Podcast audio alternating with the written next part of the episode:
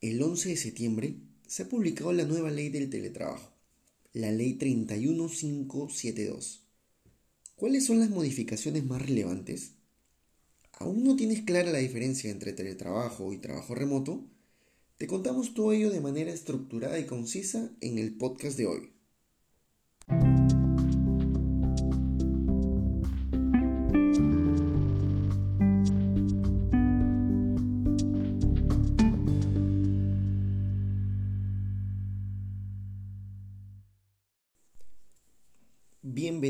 Al podcast de Crecia Group.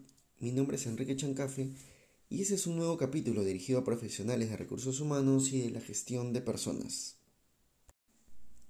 La nueva ley de teletrabajo, la ley 31572, deroga la ley 30036, la hoy antigua ley de teletrabajo.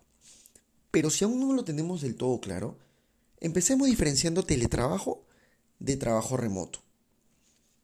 Primero, el teletrabajo está normado desde el 2013 en realidad, aunque muy pocos trabajadores tenían esta modalidad especial de prestación de labores. Se estima que hasta antes de la pandemia solo eran unos 2.000 trabajadores. Para tener esta modalidad de teletrabajo, se necesita un acuerdo escrito, suscrito por ambas partes.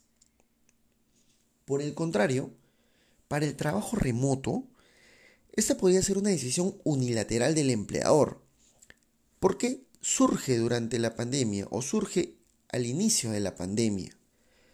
Por lo tanto, era entendible que sea unilateral, pues había mucha incertidumbre, había mucha inestabilidad, y ello quedó establecido concretamente en el Decreto de Urgencia 26-2020 y en el Decreto Supremo 10-2020.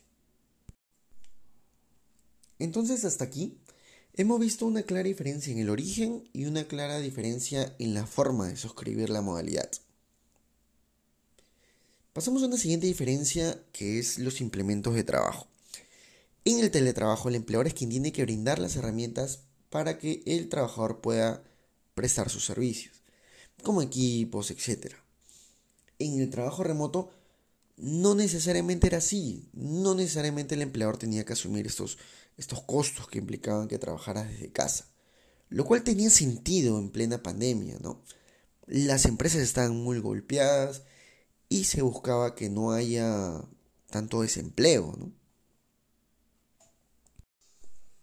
Muy bien, ya habiendo aclarado estas diferencias conceptuales, vamos a revisar un comparativo donde vamos a revisar las modificaciones más relevantes vamos a hacer un versus entre el trabajo remoto basado en el decreto de urgencia 26-2020 y decreto supremo 10-2020-TR con la nueva ley de teletrabajo, la ley 31572.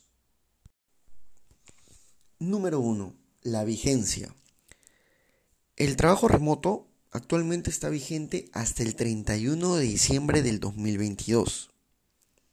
La nueva ley de teletrabajo Está vigente desde el 12 de septiembre del 2022 y va a continuar luego del 31 de diciembre del 2022. falta que salga su reglamentación, pero ya está vigente desde que ha sido publicado en el diario El Peruano. 2. Formalidad para implementar el teletrabajo. En el trabajo remoto era una potestad unilateral, con una comunicación previa. En la nueva ley del teletrabajo, se necesita un acuerdo de las partes, ¿no? Con un contenido mínimo obligatorio.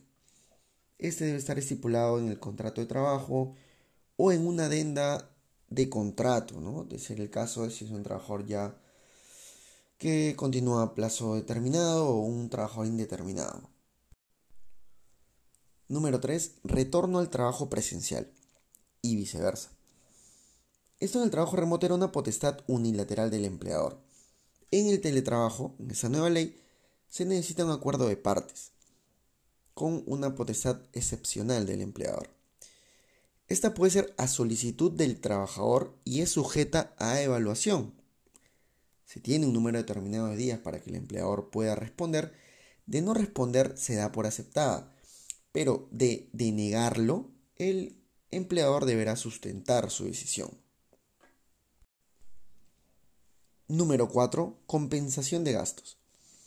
En el trabajo remoto esto era facultativo, ¿no? Las partes, si querían, podían pactar una compensación, no era obligatorio.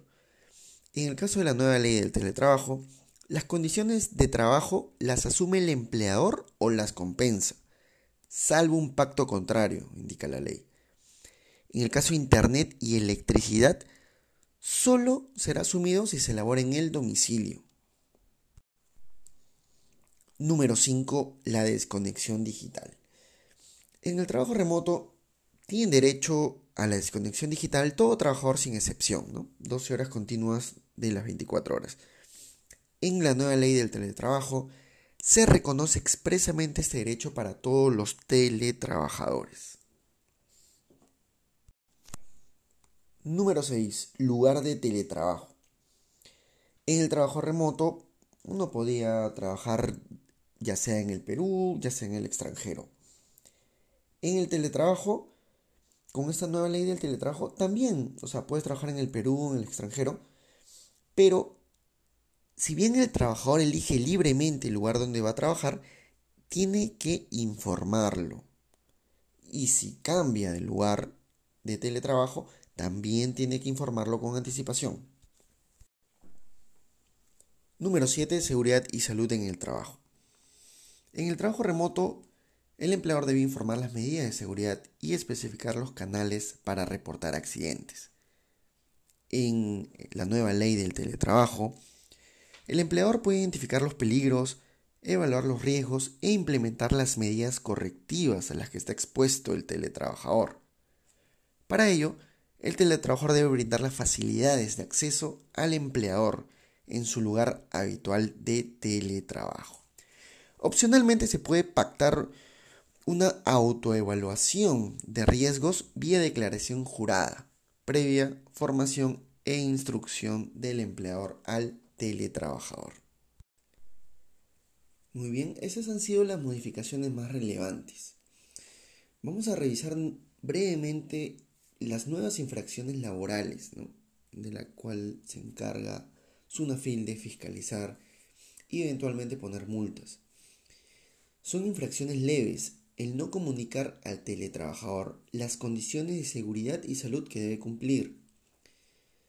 Otra infracción leve, impedir la concurrencia del teletrabajador al centro de trabajo para realizar consultas relacionadas con su vínculo laboral el manejo de sistemas o programas específicos que le permitan trabajar, participar de las actividades de bienestar que organice el empleador u otros.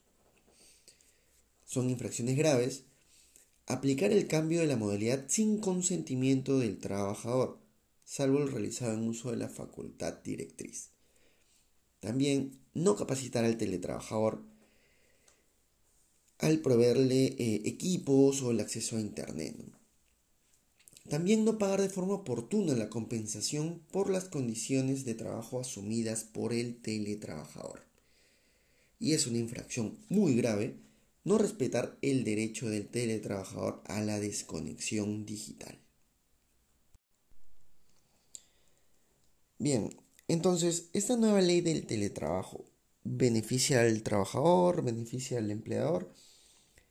Yo diría que hay que esperar que salga la reglamentación, ¿no? El Ejecutivo tiene hasta 90 días para poder reglamentar esta ley.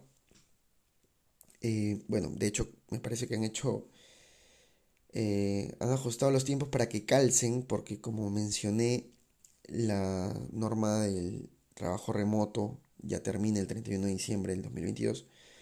Entonces tienen este tiempo para que puedan reglamentarlo, ¿no? Y allí se podrán eh, completar algunos cabos sueltos que, que existen, ¿no? Pero de manera previa podríamos decir que el teletrabajo pues sí ayudaría al trabajador, ¿no? En el sentido de que el empleador va a asumir estos costos que, genera el trabajar desde la casa. Pero también el empleador puede hacer este análisis ¿no? de, costo-beneficio eh, y si identifica que no le conviene pagar esta compensación a sus trabajadores, va a hacer que todos regresen a la presencialidad, ¿no? Eh, de repente para algunos empleadores les va a ser más económico alquilar nuevamente sus instalaciones, sus oficinas, a tener que pagarle una compensación a todos sus trabajadores, ¿no? O de repente no, tal vez Eh, bueno, también puede decidir de que algunos trabajadores pasarían a esta modalidad de teletrabajo y otros tendrían modalidad presencial, ¿no? Entonces, esperemos que salga pronto esta reglamentación de esta interesante nueva ley del teletrabajo. Este fue el podcast de Crecia Group. Mi nombre es Enrique Chancafe y los invito a seguir a Crecia Group en Facebook, Instagram, LinkedIn. Sacamos contenido interesante en temas de recursos humanos y gestión de personas. Hace poco hemos iniciado el curso de recursos humanos desde cero, el cual ya vamos con cuatro módulos, nos faltan cuatro módulos más. Y pronto se sacarán nuevos talleres y cursos dirigidos a mejorar la empleabilidad, el conocimiento y el profesionalismo de ustedes profesionales de recursos humanos. Nos vemos la próxima. Hasta luego.